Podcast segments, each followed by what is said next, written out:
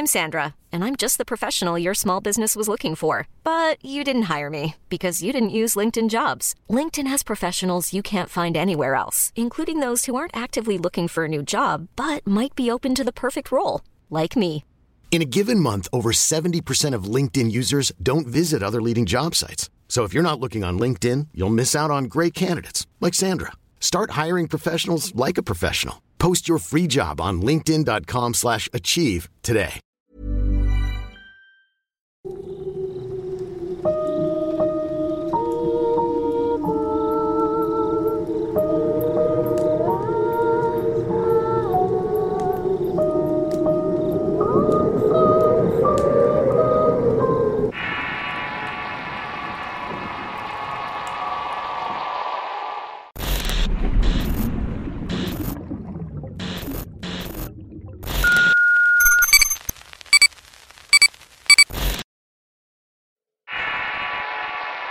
La última reunión. Historia escrita y adaptada por Álvaro Ramos para relatos de horror. Llevábamos casi tres años postergando aquella reunión y siempre por excusas tontas, aunque la realidad es que era por miedo. Nadie quería volver a pasarlo de la última vez que lo hicimos. Era 2007 y yo estaba estudiando en la universidad. Mis amigos de la preparatoria estudiaban casi todos juntos y habían creado un vínculo más cercano. Por lo que yo quería como diera lugar seguir encajando en aquel grupo. A pesar de que las cosas habían cambiado poco a poco. Veía poco a los chicos, pero trataba de verlos seguido. La época esperada siempre era diciembre. Todos volvían a casa a pasar las fiestas con la familia. Eran días en los que podíamos hacer todo lo que nos gustaba antes. Víctor, Neto, Ángel y Merari estudiaban juntos la misma carrera. Fabrizio estudiaba en otro estado y Elena no siguió estudiando porque se casó muy joven. Y pues yo era el que se sentía más solo. Aquel diciembre de 2007 cambió la vida de varios y me incluyo. No solo fue la última vez que estuvimos todos como amigos, sino que fue la primera vez que vimos a eso que llamamos Telo. En el pueblo de donde soy originario hay una tradición. Los días 23 de diciembre todos los jóvenes se reúnen en un terreno grande cerca de un río. Cada grupo de amigos arma su fiesta y el evento se repite el 30 de diciembre.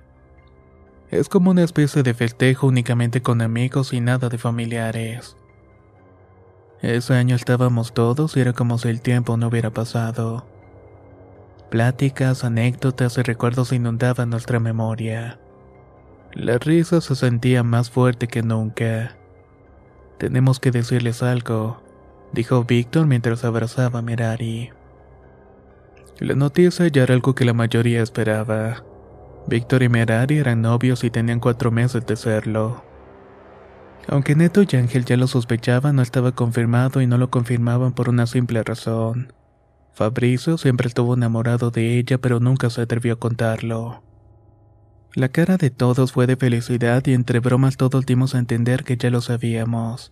El único que pareció incómodo con todo eso era precisamente Fabricio. Él solo se limitó a felicitarlos y proponer que nos fuéramos de allí a la casa de su papá. Allá vamos a estar más tranquilos para que nos cuenten su historia. Dijo. Una vez en la casa seguimos la fiesta y poco a poco el alcohol comenzaba a darnos un poco de valor. Queríamos jugar algo todos y Fabrizio se levantó y fue a otra habitación. Cuando volvió lo hizo con una mochila y del interior de la bolsa sacó una tabla de madera. Inmediatamente sabíamos de qué se trataba. ¿Y eso? preguntó Elena. ¿Quieren jugar o no? Pero eso ya está mal tenso. Siempre quisimos hacerlo en la prepa, pero ahora sabemos que todo esto es mentira. Pero por algo no lo hicimos en la prepa intervino Ángel. Por cobardes, por eso no lo hicimos. El próximo año puede ser que ya no nos veamos aquí. Con el divorcio de mi papá se regresará a Querétaro y mi madre se va a vivir con su hermana Chiapas. El próximo año no voy a pasar las fiestas acá. Esta puede ser de hecho nuestra última reunión, sentenció Fabricio. Envalentonados y convencidos por aquella declaración de Fabricio decidimos jugar a la Ouija. Nos sentamos todos en un círculo y en el centro estaba la tabla. A pesar de no ser más que un pedazo de madera con números y letras, es sumamente fuerte e impactante saber que eso es el medio para conectar con entidades de otras dimensiones diferentes. Hay tanta energía contenida que te hace sentir insignificante y desprotegido. Nos mirábamos unos a los otros mientras Fabrizio acomodaba todo. Parecía haberlo hecho antes o al menos nos dio la impresión de que ya lo había hecho. Él nos confesó de que había jugado pero sin éxito alguno. Una vez que todo estuvo en su lugar, comenzamos a intentarlo y lo primero que nos pidió fue tomarnos de las manos y cerrar los ojos. Mientras lo hacíamos, él pedía permiso para usarla y pedía que nos respondiera si el permiso era concedido. Esperamos unos minutos con los ojos cerrados y de repente un fuerte golpe en el suelo nos alertó. Nadie abre los ojos, dijo Fabricio. Seguíamos tomados de las manos y de pronto comencé a sentir una sensación de que alguien me estaba apretando los hombros. No dije nada y solo apreté la mandíbula y esperé a que pasara todo.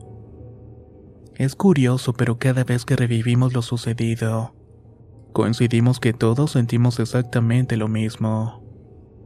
Según Fabrizio, esa era la respuesta y estábamos listos para comenzar. Lo primero que hicimos fue preguntar si había alguien más en la casa con nosotros y la piedra comenzó a deslizarse hacia la palabra sí. Yo estoy seguro de no haberla empujado y de hecho mis dedos apenas rozaban la piedra y los demás hicieron lo mismo. Ahora ya sabíamos que algo nos estaba acompañando. El segundo paso era saber si estaba dispuesto a jugar con nosotros o no. De decir que no, cerraríamos el portal y terminaríamos la sesión. Pero según Fabrizio, un ente que no quiere jugar puede molestarse y hacernos daño. La respuesta a la segunda pregunta fue también positiva. Eso nos dio algo de tranquilidad en ese momento. Pregúntale algo personal. No son adivinos, Neto. No mames. Bueno, pregúntale si en su dimensión existimos nosotros. La respuesta a la pregunta de Neto fue que no hicimos más preguntas un poco más en tono de burla. Las respuestas eran siempre monosilábicas. Hasta que en un momento Fabrizio le preguntó su nombre. La entidad respondió señalando cuatro letras. T, E, L, O. Hasta la fecha de hoy no sabemos si es un acrónimo o un nombre como tal. En internet no encontramos nada que nos pudiera aclarar por qué nos señaló aquellas palabras, pero desde ese día todos comenzamos a referirnos a aquel ente como Telo. Telo respondía a nuestras preguntas cada vez más oscuras. Elena estaba muy interesada en saber el paradero de una amiga suya de la universidad que había desaparecido una tarde mientras iba a ver a su exnovio. Ángel preguntó sobre la enfermedad que tanto quejaba a su abuelo y una supuesta brujería. Víctor, por su parte, quería saber si Merari le había engañado con Fabricio dos meses antes atrás de encontrarse en la Ciudad de México en un concierto. Todos nos quedamos pasmados con esa pregunta, incluso Merari, la cual no dijo absolutamente nada. Esperamos la respuesta, pero la piedra no se movía y Víctor repitió la pregunta. ¿Y si ese tipo de cosas no las sabes? No es como que tenga que estar en todos lados como si fuera Dios. Dije para aflojar la tensión. Pues entonces que al menos tenga los huevos para mover la piedra si él no. ¿Y de qué serviría, Víctor? Tú ya te hiciste la idea de que te engañé con Fabricio. La discusión comenzó a quitarnos la atención y de pronto Fabricio preguntó, ¿existe algo mejor después de la muerte? La piedra se movió sola sin que nadie pusiera un solo dedo sobre ella y respondió que sí. Todos nos quedamos callados y asustados por lo que acabábamos de presenciar. Una parte de mí quería pensar que alguno de ellos movía la piedra con su dedo pero ahora todas las respuestas eran reales y eso me tenía muy nervioso. Yo digo que ya mejor así la dejemos. Esto ya se puso bastante extraño, dijo Elena. Esperen, voy a hacer una pregunta antes de cerrar la sesión, dijo Fabricio. ¿Cuántos años me quedan de vida? Todos pusimos nuestros dedos en la piedra a petición de Fabricio y esta comenzó a moverse hacia el número 12 se detuvo de pronto. La respuesta nos dejó helados y Neto fue el primero en romper el círculo y se levantó muy asustado. Elena le siguió y ambos salieron por un vaso de agua a la cocina. Víctor y Merari se pararon y siguieron discutiendo y por mi parte solo me quedé viendo la cara pálida de Fabricio. Mientras tanto, Ángel, en un acto de educación, quiso levantar la piedra para guardarla en la bolsa de terciopelo donde venía. No, no la levantes, gritó Fabricio, pero ya era demasiado tarde. Ángel la había quitado por completo de la tabla. ¿Qué pasa si la levanta? No cerramos el portal y cuando la levantamos faltaban dos. Voy a intentar cerrarlo, pero si no se puede habremos dejado salir a Telo y no vamos a poder regresarlo. Elena, Neto, tienen que volver. Con todos de nuevo en la habitación intentamos cerrar el juego, pero la piedra ya no respondía. No se movía y de alguna manera ya no sentíamos lo mismo. La energía ya no era la misma y era como si el juego hubiera acabado desde hace tiempo. A partir de esa noche todos sin excepción comenzamos a experimentar cosas extrañas. Nunca cosas violentas, pero siempre eran sustos. Decíamos que hacían broma que se trataba de Telo hasta que meses después nos avisaron que Fabrizio estaba hospitalizado. Todo a causa de una sobredosis de tranquilizantes. Al parecer la entidad buscaba mucha fa pues él sentía su presencia más que los demás. No lo dejaba dormir y eso provocaba que en la escuela no rindiera. Esto lo estaba estresando aún más al grado que comenzó a tomar medicamentos para poder dormir. Mi caso era diferente y yo cuando sentía la presencia de esa entidad en mi casa generalmente era porque comenzaba a ver sombras y algunas cosas comenzaban a parecer extrañas. De hecho, en una ocasión escuché murmullos en el baño y de pronto desaparecieron, dejando completamente roto el espejo.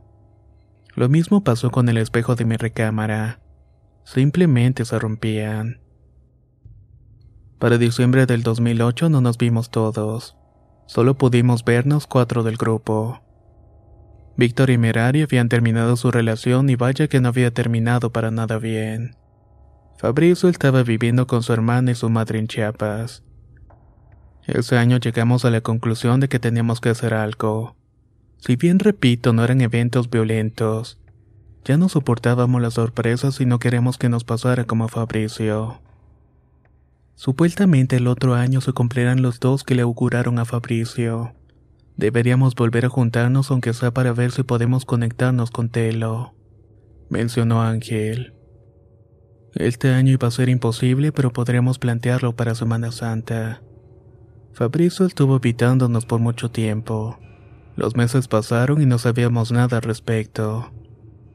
Estuvimos investigando y preguntando con gente que sabe de todo esto sobre el tema de la Ouija pero todos nos decían lo mismo, que teníamos que buscar la manera de regresar a Telo su dimensión y que para esto se necesitaba algo muy importante, y que generalmente es algo que quiere la entidad. Llegaron las vacaciones del verano del 2009 y decidimos ir todos juntos a Chiapas para ver a nuestro amigo.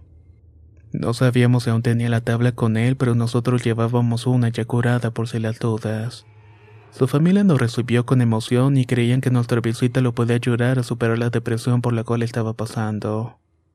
Pero él no se veía para nada contento. Yo sé que vienen a usarlo otra vez, pero la verdad es que yo sé que no se puede. Eso me lo ha dicho Telo. ¿Cómo? Preguntamos. Se comunica conmigo cuando duermo y por eso he dejado de tomar pastillas. Prefiero estar despierto que dormir y escuchar su horrible voz. ¿Y qué es lo que te dice? Quedarse o llevarme con él. Pero ¿cómo? No entendemos. Yo tampoco lo sé, pero si lo supiera ya lo hubiera hecho. Imagine the softest sheets you've ever felt. Now imagine them getting even softer over time. That's what you'll feel with Bowl and Branch's organic cotton sheets. In a recent customer survey, 96% replied that Bowl and Branch sheets get softer with every wash. Start getting your best night's sleep in these sheets that get softer and softer for years to come. Try their sheets with a 30-night guarantee. Plus, get 15% off your first order at bowlandbranch.com. Code BUTTERY. Exclusions apply. See site for details. Hey, it's Paige DeSorbo from Giggly Squad. High quality fashion without the price tag. Say hello to Quince.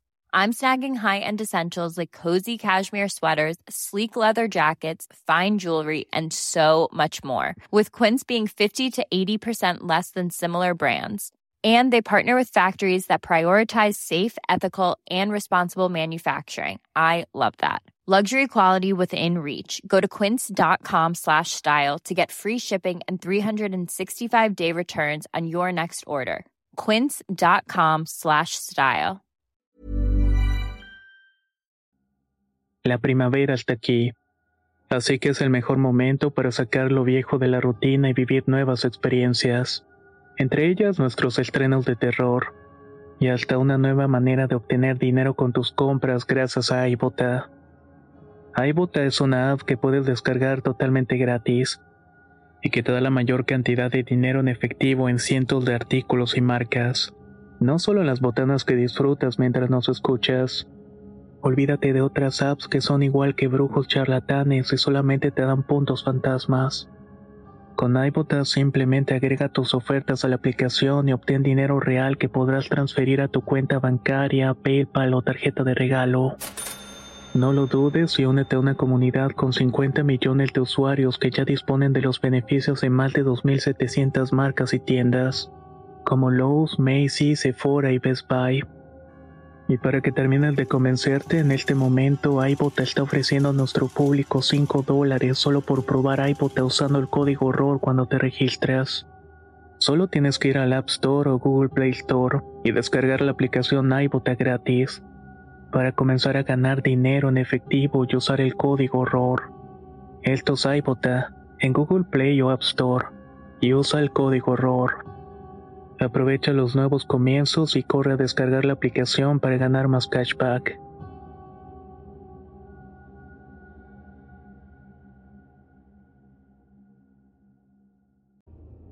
Estuvimos tres días saliendo con él en la ciudad y queremos que se sintiera en confianza. Incluso Víctor y Merari habían hecho las pasos porque también estaban hartos de los sustos de esa entidad. Fue un jueves por la noche cuando Fabrizio dijo estar listo para hablar con eso. Esperamos hasta muy tarde que se durmiera toda su familia y comenzamos a usar la cuija para contactar con aquello que dejamos escapar aquella vez. ¿Hay alguien más en este cuarto? Y la respuesta fue un sí. ¿Tienes ganas de hablar con nosotros? Y otra vez la respuesta fue un sí. Eres Telo, dijo Fabrizio alzando la voz. Sí, contestó la entidad. Una vez confirmamos que aquello seguía con nosotros, comenzamos a hacer preguntas de prueba. Fechas, eventos incluso Víctor repitió su pregunta de dos años antes y esta vez la respuesta fue positiva. La presión que sentíamos y el sentimiento de angustia eran enormes. Elena lloraba mientras nos tomaba de las manos y yo sentía la mano de Neto como estaba temblando. Todos éramos un manojo de nervio, pero necesitábamos saber una cosa qué era lo que quería aquella entidad. Le preguntamos si quería algo especial y dijo que sí. Cuando le preguntamos qué era lo que quería, señaló las letras F, A y B. De pronto la luz se fue en toda la colonia. No podíamos volver a separarnos y no podíamos volver a cometer el mismo error que antes. Nos quedamos tomados de las manos completamente oscuras. Solo podíamos escuchar la voz quien llevaba el mando que era Víctor. ¿Qué es lo que quiere de él? Preguntó y te lo respondió que su vida. ¿Quieres un sacrificio? Pero aquello respondió que no. Los demás entendimos que quería su vida, pero no quería un sacrificio. Si aquello no comenzaba a ser más claro con nosotros, nunca íbamos a poder descifrar sus intenciones. Nos quedamos hablando entre nosotros antes de lanzar la siguiente pregunta. Debíamos de alguna manera mantener interesado al ente, ya que si este se iba, se iba a perder la oportunidad. Se quiere su vida, pero si no lo quiere muertos, porque entonces se quiere quedar, no, dijo Merari. Quiere su cuerpo. Quiere más que eso. Quiere suplantarlo. Necesita un cuerpo con alma aquí o allá, intervino Fabricio. Lo que entiendo es que es un ente sin cuerpo y sin esencia. Necesito una presencia física para existir aquí o allá. Por eso es que me necesita dormido. Los demás nos quedamos sorprendidos. Resulta que cuando Fabrizio tuvo la sobredosis fue para entregarse a Telo porque pensaba que eso era lo que quería de él. Pero por alguna razón lo encontraron antes de que pudiera morir y lo salvaron. Después de ese evento, el ente le dijo en un par de ocasiones que lo necesitaba dormido pero no muerto, cosa que no había podido resolver. Mientras hablábamos, un golpe en la planta baja nos sacó de concentración, el grito que lo acompañaba nos alertó. Era la mamá de Fabrizio, por lo que tuvimos que cerrar esta vez correctamente la sesión y salir a ver qué era lo que había pasado. La madre de nuestro amigo nos contó que había bajado con su yerno a revisar los fusibles, pues pensaba que el problema era únicamente en la casa. Pero al caminar hacia la sala, una enorme sombra se abalanzó hacia ellos, haciéndolos caer asustados. La señora se lastimó la muñeca al caer y su yerno decía que pudo ver algo detrás de la sombra. Era una cara, él decía que era la cara de Fabricio, pero con los ojos completamente negros. Todo estaba sumamente extraño en ese momento. No pudimos hacer nada en aquel viaje. Fabricio prometió ir en diciembre a la ciudad para terminar con todo. Teníamos algunos meses para descubrir cómo enmendar nuestro error, pero eso nunca ocurrió. El 30 de noviembre de ese año recibió una llamada de la hermana de Fabricio. Al parecer había tomado una cantidad enorme de un té hecho de varias plantas con propiedades que son dañinas para el cuerpo, entre ellas el floripondio que causa efectos alucinógenos. Aquella combinación le había causado quedar en un estado de coma muy peligroso. Yo estudiaba medicina y ella quería saber qué podía hacer para ayudar a su hermano. Le dije que tenía que llevarlo al hospital para que le hiciera un lavado gástrico y que esto debía hacer lo más pronto posible. Es que no reacciona, me decían. Está como dormido pero con los ojos abiertos. En ese momento lo entendí. Fabricio había encontrado la forma de quedarse dormido sin morir. En el hospital los doctores hicieron todo lo posible por su delicado estado, pero necesitaban tenerlo en coma inducido por mucho más tiempo.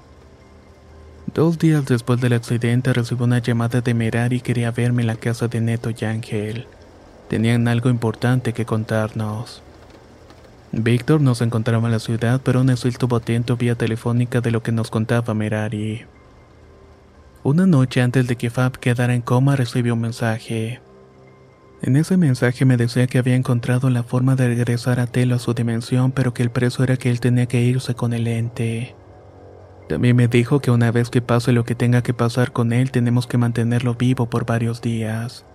Que es lo que supuestamente le tomaría lente suplantarlo.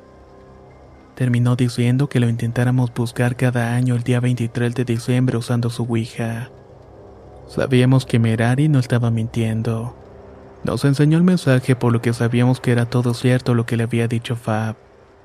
Los doctores mantuvieron vivo a Fabrizio casi seis meses hasta que su familia decidió dejarlo ir en paz. En su funeral nos entregaron una caja de madera que le había tallado a mano. La cubierta decía Telo y tenía nuestros nombres grabados. La caja solamente se abría con una llave, pero la llave no la tenía su madre y más bien la tenía Elena. Elena nos confesó que sabía de los planes de Fabrizio, incluso fue su suegra quien ayudó a encontrar las plantas para preparar aquella bebida, aquella que lo dejaría en coma.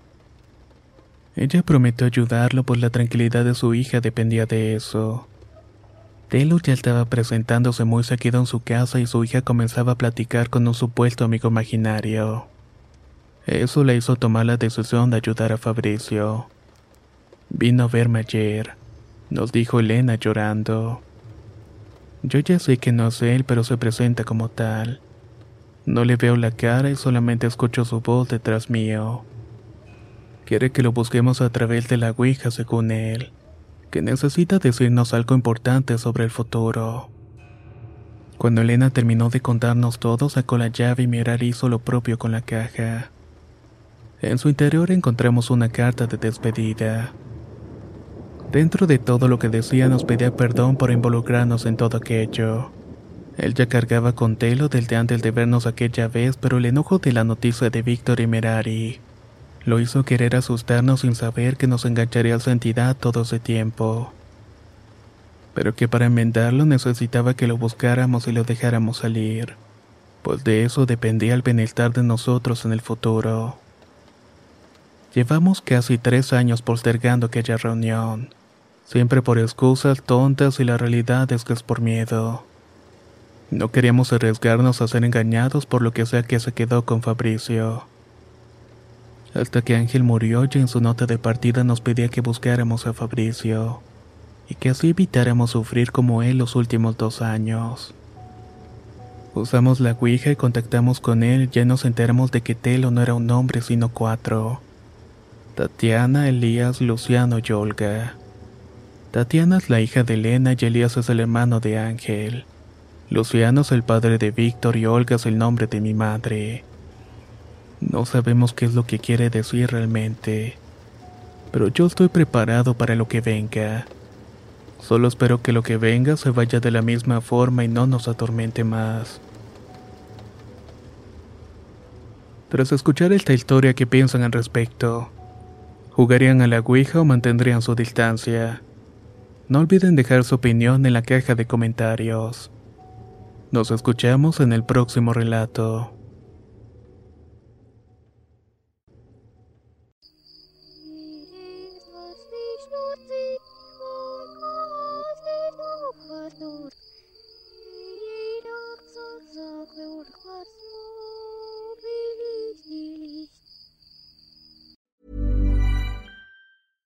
Imagine the softest sheets you've ever felt. Now imagine them getting even softer over time. That's what you'll feel with Bowl and Branch's organic cotton sheets. In a recent customer survey, 96% replied that Bowl and Branch sheets get softer with every wash. Start getting your best night's sleep in these sheets that get softer and softer for years to come. Try their sheets with a 30-night guarantee. Plus, get 15% off your first order at bowlandbranch.com. Code BUTTERY. Exclusions apply. See site for details.